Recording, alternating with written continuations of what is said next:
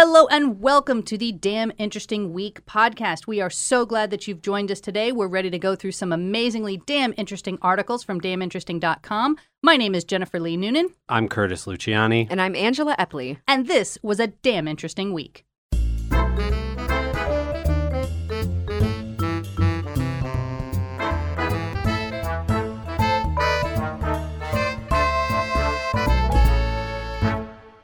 So let's get started with our first link. First link. Okay, I got spaceship content Yes. this week. Do we want to start with the uh, the human interest story, or do we want to start with theoretical physics and engineering? Let's go human Okay. interest. I feel like we need a like a heartwarming boost Yeah, here. ease us in here. I'm assuming uh, is it is it not a nice? I, I, I don't. It's not going to warm your heart. I wouldn't say it's necessarily going to chill your heart either. It's space is cold, cold. dead of space. I think your, right? your heart will probably stay room temperature, Mm. uh, as which probably you'd be dead if That's your right. heart was room temperature. That's true. Room temperature is not. A yeah, good... that is way too cold for a human heart uh, in healthy operation. I think your heart will probably stay at a steady temperature as I tell this story. Well, now Maybe you're just overselling get it. a little Yeah. warm. Well, yeah. Overselling if I say will have no impact on you whatsoever. you will stay alive after this article. All right, buddy. Hey, you know you got to take what you can get. I wouldn't call this an emotional roller coaster, but you know, it's it might be like an emotional children's train ride around the park. You know, An go- emotional carousel. an emotional carousel. I love up and down a it. little. This is from Esquire. It is by Rachel Monroe, and it is titled Elon Musk, His Rocket, and the Grand Scheme That Tore Apart Boca Chica. Tore apart is maybe, well, it's very heightened, but It chilled their hearts. so I, I'm embarrassed I didn't know this. Did you know that um, Elon Musk's big SpaceX launching pad is in Texas? Specifically, No. it's yeah, it's at the southernmost tip of Texas. the nearly Yeah. Mexico part of Texas. Yes, yes. I thought launching pads had to be like there's key points on the planet that they have to be on. I guess Texas qualifies. I I guess this qualifies, although it does sound like they've had some trouble with the site. So Boca Chica is a small, small community. It's a place where it's like, well, if you want to go to the beach, but you don't want the hustle and bustle and spring break vibe of South Padre, you could go to Boca Chica and watch the sea turtles uh, it's a more out. mellow vibe. Or at least it was until it became they started shooting. it rockets. became Elon Musk's uh, private rocket ship base. Hang on, isn't a beach just kind of not the best place to shoot a rocket? Well, I think that's because if it comes down, it doesn't hurt anybody. Like Cape Canaveral Mm. is, is- they're all like right there on the water Right. for Yeah. safety reasons. I think. Yes, yes. But it is something that can cause problems because, yeah, you want it to be closer to the water in case, you know, you want the option of bringing it down into the water. but not the so water. close that it's on literal shifting sand. Yes, and so for this particular launch site for the SpaceX project, and for those of you who don't know, SpaceX is bazillionaire goofball and overall comic villain of our society.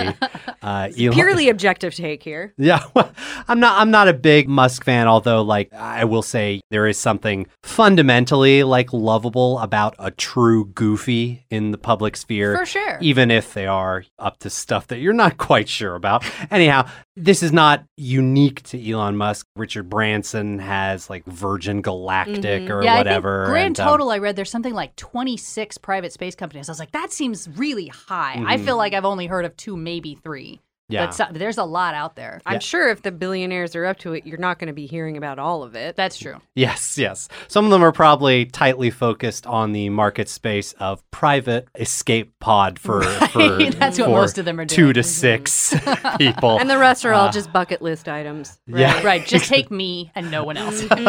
Anyhow, it's a narrative article, goes through some stories of various locals of Boca Chica, kind of the good and the bad of the experience of living in this place where um Rockets get where fired an off. eccentric billionaire is building his private space project. Some have gotten very into it, some have become real rocket groupies. Some people have moved to Boca Chica just to be Wow. space rocket groupies, you Hmm. That's know. dedication. Um, a, a local lady named Mary has become a major online influencer in the uh, the space travel enthusiast world by posting her Instagram photos of the rockets and so forth. It's just one of those things where something big is coming to town, right? The circus is coming to town, or they're shooting a movie in town, or they're building a private space fleet in town. I mean, a circus and and a movie typically leave though. Those are known temporary installations. Oh, yeah. right? Well, and it feels like this is ripe for a docu series. Like we Mhm. need in another Mm. 10, 15 years, we need to get the interviews of like the old farmer dude on the couch Mhm. going, "We just didn't know what was coming." You know, I mean, you know, you you have to get that local flavor yeah. contrasted with the space rocket guys. Yeah, it's just it's one of those things where everyone in town feels differently about it. Some people are fiercely against it. Some people are just so excited to be proximate to something that it looks like science fiction to them. Mhm. Well, I just did a temperature check. You're right. My heart is exactly 98.6 degrees. Didn't didn't raise, didn't drop. It's just right where it was. I, I feel a bit of a chill. A, A little little bit? bit? of an ominous chill. I mean, anything a billionaire does, I, I'm sorry. like at this point, I feel anything a billionaire does basically creeps me out, except like when they die and they leave their money to like some giant foundation. Fine with that. If you want to, okay. you know, what, whatever. I mean, I, this but- is a tangent for another podcast, which I'm sure we could fill three Yeah. hours with. Go check out at Boca Chica Gal on uh, Twitter and I presume Instagram as well for Mary's cool rocket photos.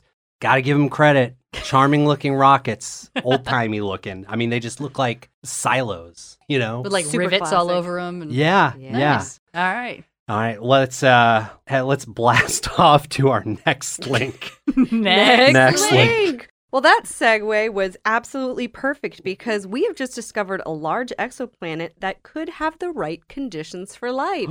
Oh. See you later, Mars. Say hello to K2-18b. It just rolls off the Mm. tongue. they always do. Uh, so this is about 124 light years away. It's 2.6 times the radius and 8.6 times the mass of Earth and orbits its star within the habitable zone where temperatures could allow liquid water to exist. But this is one of those like it is so far away. We have no idea. I mean, we don't. How much data do we really have on it? That's a really good question. So How much we've data do you need? It's got water, Let's baby. just go.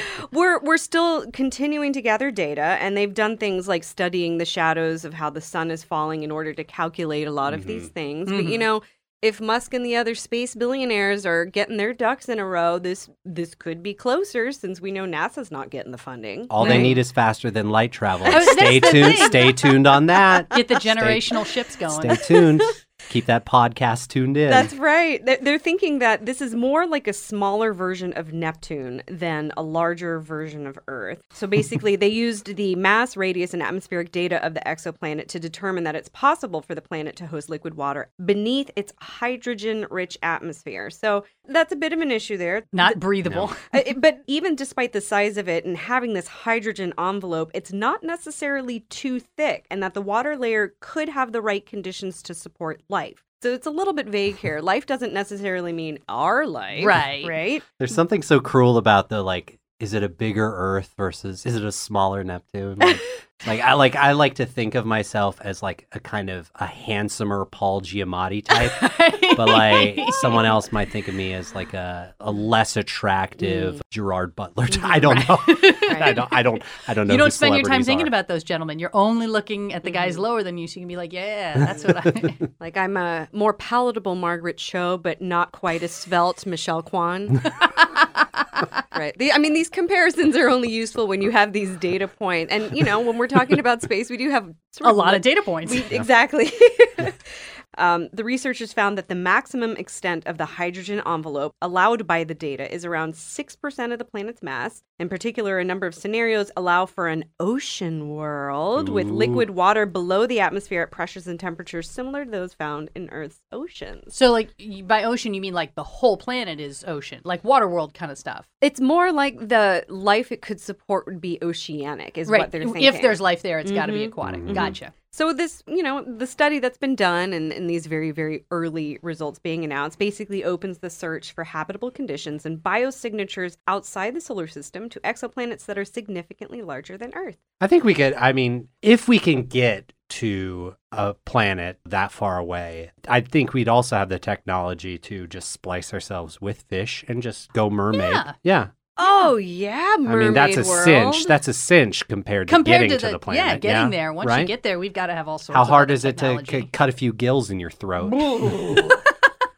Mm. I mean, it's more than just the cutting, surely. No, Sure. it's just at home. You just get. I mean, you want to make sure the knife is clean, but other than that, it's I'm pretty yeah. sure there are some body modifiers who've been doing stuff like that. I know gill about stuff. Yeah, I I'm mean, sure they may not be gotta functional, They're but they're aesthetic. Probably Certainly. not. You cannot cut a hole anywhere you like in your body and breathe through it. That's right. Public if there's service one thing that we've tried to emphasize to Yeah. our audience. That's the disclosure I was waiting for after just cut some holes, some cut some gills in. And How don't do can it be?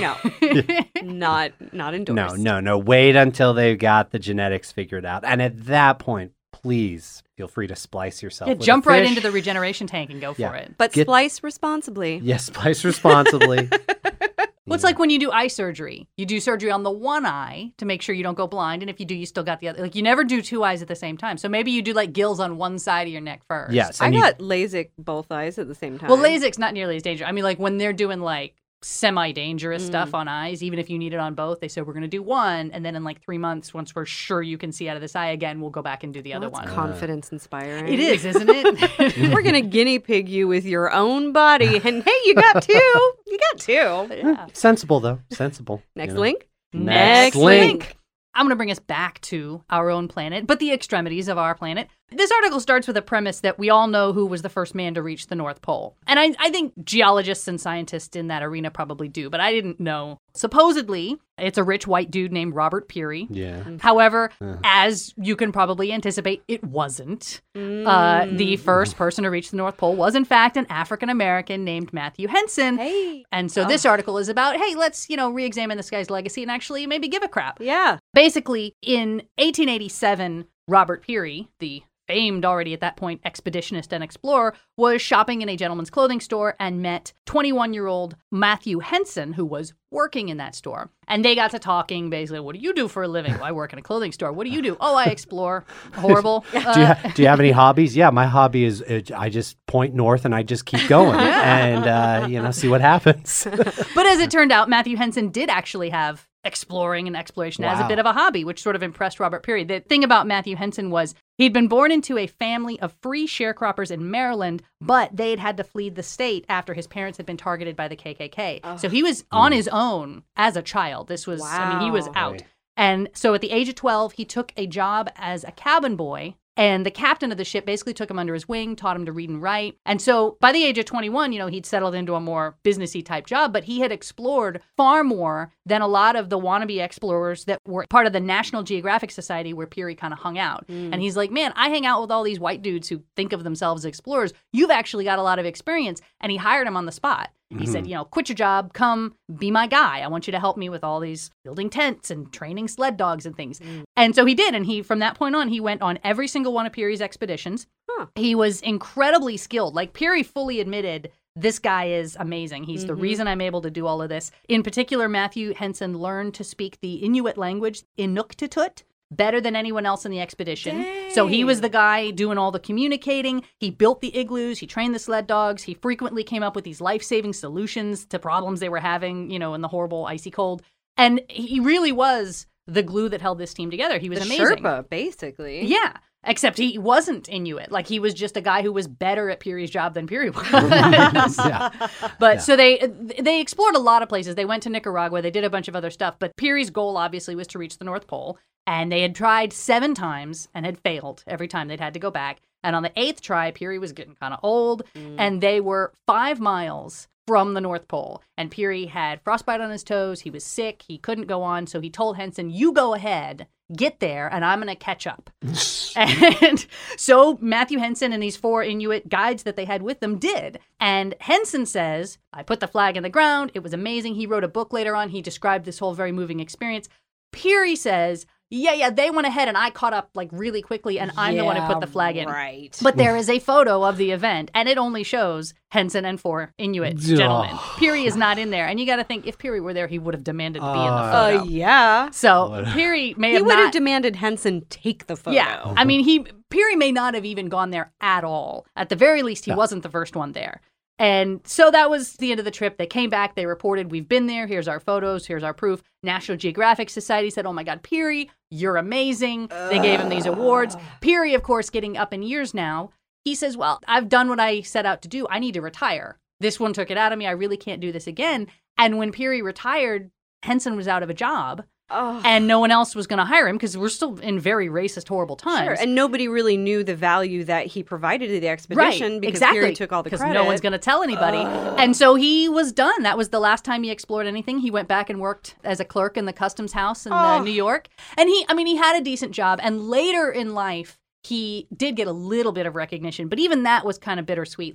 In 1944, the government sort of said, you know, we need to acknowledge this guy. Let's award him a medal. Oh, I know. Let's award him the Peary Polar Expedition Oh. Medal. Like they oh. gave him. I mean, it just oh, yeah. Oh, yeah, yeah. Oh. But he doesn't seem to have been too upset about it. He wrote his book called A Negro Explorer at the North Pole in 1912. It sold pretty well. And it should also be said, fully aside from whether Henson or Peary got up there, the Inuit who were living there had probably been there repeatedly. yeah. And so, you know, who was the first? Well, the first was this whole tribe who was constantly up there. It wasn't really, No. you know. the first Westerner, maybe. Or, Right, exactly. Uh-huh. And this was also an interesting detail. Peary's wife, Josephine, was a super explorer herself. She went along on a bunch of his expeditions. By the time they were getting to the North Pole, she wasn't there, but she had attended one of their attempts to get to the North Pole where they didn't make it. And just 12 degrees shy of the North Pole, she gave birth to their daughter. Dang. And she wrote a book called The Snow Baby. And so, I mean, she clearly, like, The snow baby. so she was really cool on her own. And there's a link to another article in the article about how cool she was. And there's a bunch of really cool people involved. And just another fun little tip Henson and Peary both fathered children with Inuit women while they were on these many expeditions. And in fact, they have a direct line of descendancy to Taraji P. Henson, who was Cookie Lyon on Empire. she is his great great granddaughter of this really cool explorer dude who, as far as we can tell, was the first Oh, how Westerner at the. North Pole. Wow. So- That's really cool. Yeah, he's cool and she's cool and Peary's kind of a dick, but you know, it's Well, I mean, let let's give him credit. He did underpay people to carry yeah, his that's stuff. right. and that's one of the things that the article sort of talks about is like, look, on the one hand, yeah, all of these expeditions were group efforts. All these people that we say, oh, this was the guy. Nobody does any of these Right, things alone right. at all. And at the same time, it takes a lot of money to do these expeditions. And if Right. they weren't funding it, nobody would. Yeah, That's why from- Henson couldn't get a job afterwards. So. Yeah, from the lens of patronage, yes, all Somebody applause has to. goes Yeah. to this guy. That's but right. But Sure. he should get like the producer award. exactly, Henson should get like the Yeah. main actor. That is the thing, though. You know, when a, when a movie wins Best Picture, who gets to collect that trophy? The person who paid for it. Yeah. you know? Fair. All right, Yeah. so best A lot of people still think yes. Steve Jobs invented the iPhone. you know? That black turtleneck just commanded too much Yeah. respect. yeah. It's just we can't seem to get over that framework. Well, you know? part of it, yeah, I think has to do with the very Western ideal of singular hero. Oh yeah, because it's all about our individualism. That's what Mhm. we're all about. Mhm. The idea that no, actually, it took about 120 people all told going up and you know s- cooking the meat and doing everything Yeah. they Oh, had I have to to sit through the credits. I'm only going to do that if I get a Marvel teaser for the next movie. Mm. Yeah. Not so good. Not so Yeah. good. But I, I'm glad we're talking about Matthew Henson. yeah. yeah, at least we know Cool about him dude. now. Know and you know, name. Taraji P Henson, she's pretty good. I hear. I've never seen the show, so I don't know. Uh, she's great. yeah. She's great. She was in uh, it's- it's SpaceX. Uh, she was in Hidden Figures. As well. Oh. Oh, you yeah, remember? she That was was another one I didn't that. see, but I Wow. wanted to. you got to see these Taraji P Henson projects. I projects. do. I'm gonna. I'm gonna. I'm gonna hunt her down now. Yeah, I hear she's breaking all sorts of ground. I Just don't like know. her great With- great grandfather. With her provenance, she may hunt you down. Oh, that's true. She might have. Oh, That's true. Yeah, yeah. Sh- She's she's done that a couple times too. She can withstand the elements. All right, next link. Next link. Okay, now let's go back to space. Yay. This one, uh, this ran on Science Alert, but I think originally is from a publication called Universe Today by Matt Williams. It is scientists are starting to take warp drive seriously, especially this one concept. So, what are your favorite forms of science fictional, like faster than light travel? I'm partial to Battlestar Galactica. I like the. Uh, You like the- a jump, I like a jump. a Yeah. jump drive. Yeah, yeah. Jumps are cool. Give me a classic warp. Turbo Like you want the stars space. like lo- going into lines Yeah. into your face. Yeah. Got it. Well, warp drive is the concept we're talking about here. Yeah, yeah. So, of course, The scientific community is always interested in exploring concepts by which faster than light travel might be possible. Of course, this article is based on a recent presentation uh, conducted by Joseph Agnew, who's an undergraduate engineer and research assistant at the University of Alabama. And he was exploring some concepts originally put forth by the Mexican physicist Miguel Alcubierre in 1994.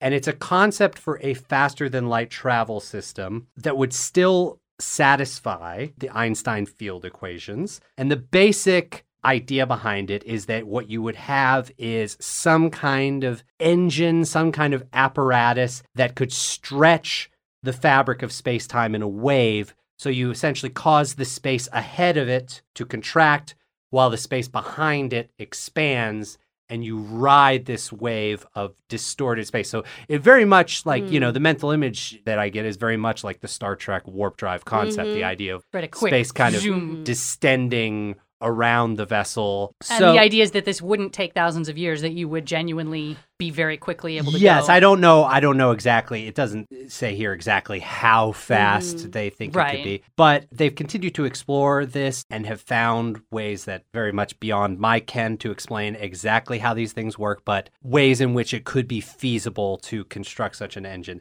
And the big thing, of course, is energy. You know, like the Mhm. question Right. of like, well, yes, theoretically, we could put together a model by which you could do this, but of course, the amount of energy Right. required fifty thousand would be would be yeah, would we don't have be insane. dilithium crystals yet. no. Yeah. However, twenty-one gigawatts. they are making progress with that because originally they were looking at concepts like this. They kind of were like, well, how much energy would it require? Uh, like all the energy in the known universe. right.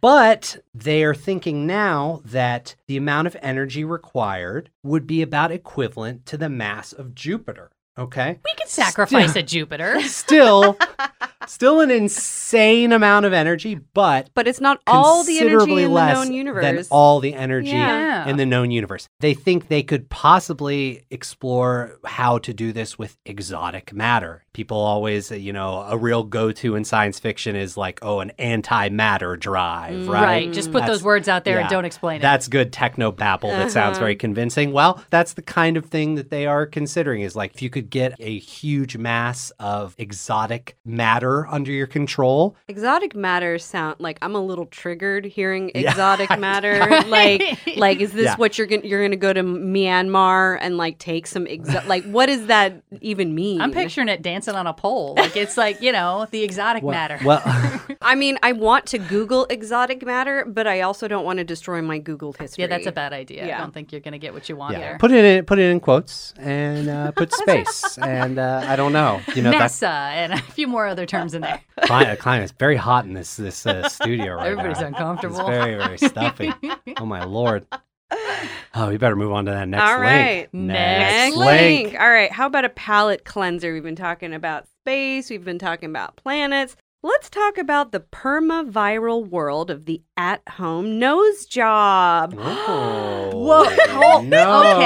All right, it's it's a little clickbaity, I'll admit, but Emma Gray Ellis at Wired wrote an article that basically looks into a mainstreamed social media subtrend, which is showing off non-surgical methods to remodel your face for more flattering selfies. It's, Oh, With boy. makeup. not makeup, but ah. also Oh. not necessarily surgery. So Okay. basically, these are things like nose shapers, which look a little bit like a plastic clothespin to maybe like pinch in a wide nose, or face shapers that wrap around the heads and necks and attach behind the ears with a recommended wear time of eight hours. This is like foot wrapping, but for the modern, like horrible. That's right. It's Oh. like ah. face modifications Oh, that don't require you to go under knife. Although some people are giving themselves injections and things like that and sharing it on social media. But I mean, the pressure to have the perfect selfies amplified by Yeah. all of these different filters that are widely available Mm-hmm. and are known to be a little racist at times too. Yeah. You know, Yeah, like shaving the face, making the eyes blue, making Mhm. the skin white, stuff like that. Making the eyes bigger, I, I Mm, is yep, and and like especially in South Korea, there's like a known perfect face ratio that has like a heart shaped face with a tiny little pointy chin and big cheekbones. And other gurus online have reviewed nose tweakers, injectable nasal bone lifters, nose shaping exercises, and double chin flatteners in the hundreds from all over the world. I mean, this is also a global thing too. Like Well, sure, insecurity knows no nationality. We're all. that's right. And with the internet, these things can spread faster Yeah. than ever. So There was a thing a couple of years ago, I remember, where like it was silly. It wasn't intended to be genuine, but it was like suck your lips into the mouth of a Coca Cola bottle. Oh, I believe you're referring to the Kylie Jenner lip challenge. It was oh goodness, I didn't know it had a name. It was just- Basically, it's like those pumps, right? Or a bottle or right. something. It sucks your lips inside yeah. and like if you look up the Kylie Jenner lip challenge, there are ones where like you know some kids were overdoing it and got like Oh, yeah. ridiculously huge lips and things well, and like give that. themselves hickeys. I mean, you can like Oh, yeah. destroy blood vessels and then you just look bruised. It's, it's the terrible. power of suction pressure. That's Oh, right. But all the power of pressure is indeed real with That's social right. media. The oldest known record of a nose shaper, according to this article, was a 1905 patent held by an American named Ignatius Nathaniel Soares Hmm. for a device that was basically a nose cup held on by a strap that wound around the head and then buckled above the eyes. And it was made by a dude for women. Of course it Yeah. was. Um, but you know, we've all people always want to look better, especially people who make their living in front of cameras. In the '90s, tapes and other devices were used if you wanted to take a few years off someone. You know, maybe like pull back from the eyelids. right. You just like put that. it under the hairline. You get that little pull. Exactly. But you see less of it now because of CGI, right? If you're actually going in front of the camera and you're a product, you know, Just fix it. there's still work that's being done off camera, but there's plenty to be done on camera now too. And until we have home CGI kits, it's gonna be all home nose job I feel like AI is going to go there first in terms. I mean, it's super monetizable and Yeah, yeah, Yeah. It does. It does make you be like, well, maybe, maybe we should. It'll be better when we're all just replaced by avatars. We're we're kind we're kind of already there though, aren't we? Yeah, I mean, we're kind of- yeah. mhm. It's been standardized now and expected that you have an avatar of yourself, however real it is, or right. Whether it's a real photo or a cartoon or whatever, you have something that's representing you. Exactly. And you have more tools that are available to manipulate that. But K pop stars, they do these face rollers. They show them having those nose pinchers, you know, when they're streaming and they're not actually on stage. When young Chinese women are preparing their faces for the day and they show their routine on YouTube or Weibo, they might stick up their chins and necks with tape and put things that look like cotton or rubber into their nose to make their bridge look stiffer. Yep, it's a thing. It's online if you want to look it up. Apparently, it's all over I do- TikTok I right do now. not want to. and it's worth noting that none of this is ever going to be permanent. You know, these are not designed to be right. under. Nothing's gonna be. and according to one doctor, plastic surgeons have enough of a selfie problem already. Quote, when patients bring me pictures, a lot of the time I have to tell them I know that person and that's not what they look like.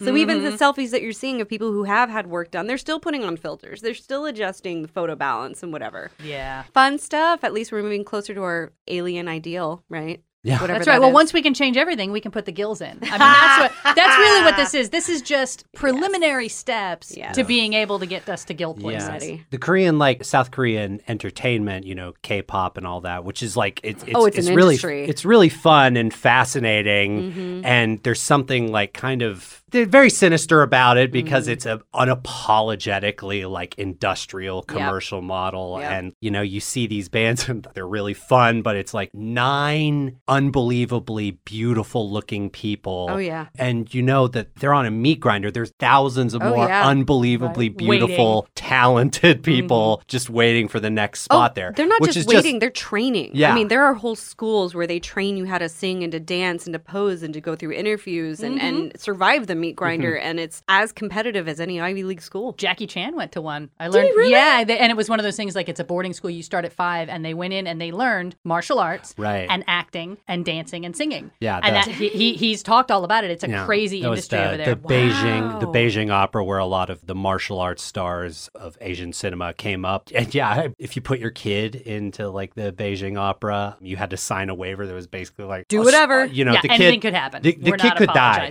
We could just work the kid to death. Yeah, and yeah. you can't do anything. Good stuff. Mm, Next link. Next link. Well, I have a quick little one here. It's uh, uplifting and actually makes you feel like the whole world might be okay. Oh, I don't want to. I don't want to jump any guns, but I feel like it might be. Oh, good. So we know that plants evolve to suit their environments, even toxic ones, right? Mm-hmm. Not just plants, but all creatures. So we've found, you know, some bacteria in like really harsh areas. We found new strains of bacteria that are learning to eat plastic. Yeah. You know, and it doesn't necessarily say that we're going to be around, but it gives you a little bit of hope that life will go on. Mm-hmm. But actually, we have some of these right now and have had them for hundreds and hundreds of years. There is a subset of plants, about 700 known species of plants are able to thrive in metal rich soils that kill all other plants. And what's more, they actually draw the metals up into their root systems. They're sort of collecting them. They clean the soil. Yeah, and they collect them in the stems. We can actually smelt that metal out of the plants.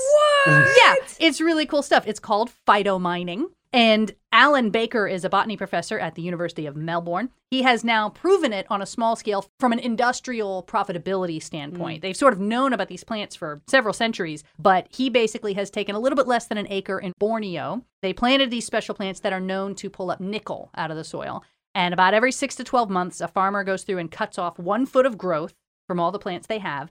And that one foot from each tree, you run it through a peanut press. It gets this bright green sap because the nickel is what makes it bright green. Mm. And from the sap, from that just roughly one acre of one foot cutoffs, you can smelt up to 500 pounds of nickel citrate, which is worth several thousand dollars. Oh, So, having proven it on a small scale, he's about to go to the big scale. You know, there's a lot of really cool benefits to this. A, we get to pull metals out, right? We're not destroying the environment when we pull the metals out. We're cleaning up land that's already dirty. After about 20 years, this metal mining farm is going to be tapped out, but then we can plant other stuff on the ground again. it becomes arable. Yeah. And so this particular experiment was just with nickel, but in fact, they know of plant species that can do this with all sorts of other metals. And they said, you know, like fracking, it has the ability to pull out these trace amounts that we can't get. Mm. So there are existing abandoned nickel mines, for example, that are just absolute blights mm. on the environment where they are. If you could convince these companies, hey, go back,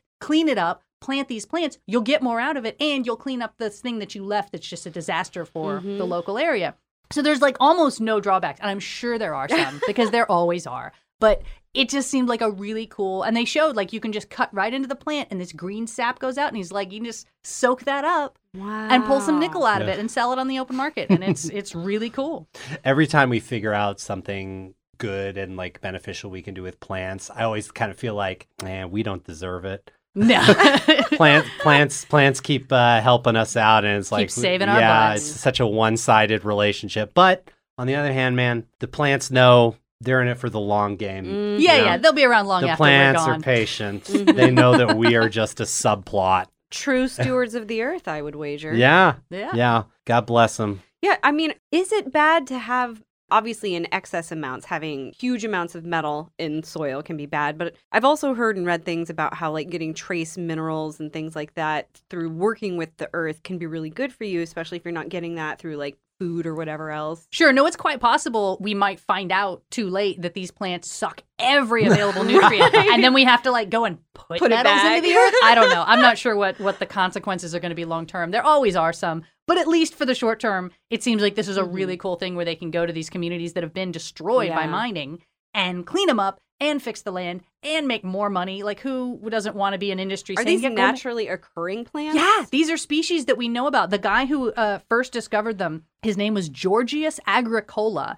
and he recognized the potential. Stop. His name was Agricola. Agricola, yeah. And, well, and I think he was like the father of modern mining. And I think he may, I don't know, he was apparently a very cool dude, but he recognized the potential 500 years ago and he smelted plants in his free time. But at the time, because pollution wasn't such an issue, he was largely using it as a way to identify the veins of metal that were under the ground already. He could say, he Oh. said, I can walk into a forest and look at the leaves and tell you what's under the ground. Wow. So that was his whole deal was like, oh, these are markers, and it's fun to smelt it out of the plants because who doesn't want to smelt some plants every once in a while? But now they're sort of realizing, like, oh, we've now screwed everything up. We could actually use these plants, and they're they're existing species. You don't have to modify them or anything. Wow. Yeah. Wow, nature. Yeah. Plants. We're ending on an uplifting I'm just I just note. want to Yeah. sigh and think about plants for a moment. Yeah. Think We, about you know, it's like dogs. You can say we don't deserve them, but you know, they seem to think we do. Yeah, take take what take what you can get. You know, Right? if they're offering their love, if the plants want to help us, I say let them. Absolutely. Yeah, I, I I prefer to think that they love us, but not like a dog loves us, but like they're playing the long game Yeah. with us. we are the you dogs know? to plants. There you go. I think I hope so. I, I hope so because honestly, they deserve it more than we do. right. Just, just give them plants. the planet. yeah. All right. Well, that is all we have time for today. We're glad that you've joined us. If you want to know more about the articles we've talked about or see some of the other cool articles we didn't get to, some of those titles are The Sinatra Movie Some Blamed for JFK's Death, The Truth About Alligators in the Sewers of New York, and This Robot Taught Itself to Walk Entirely on Its Own. So that and more can be found. If you'd like to support the podcast and help us stay on the air and keep bringing you fun and entertaining content, you can go to patreon.com slash damn interesting week. Give us a little tip. Tell us how much you like the job that we're doing. In the meantime, my name is Jennifer Lee Noonan, I'm Curtis Luciani. And I'm Angela Epley. and we hope you have a damn interesting week. Bye bye.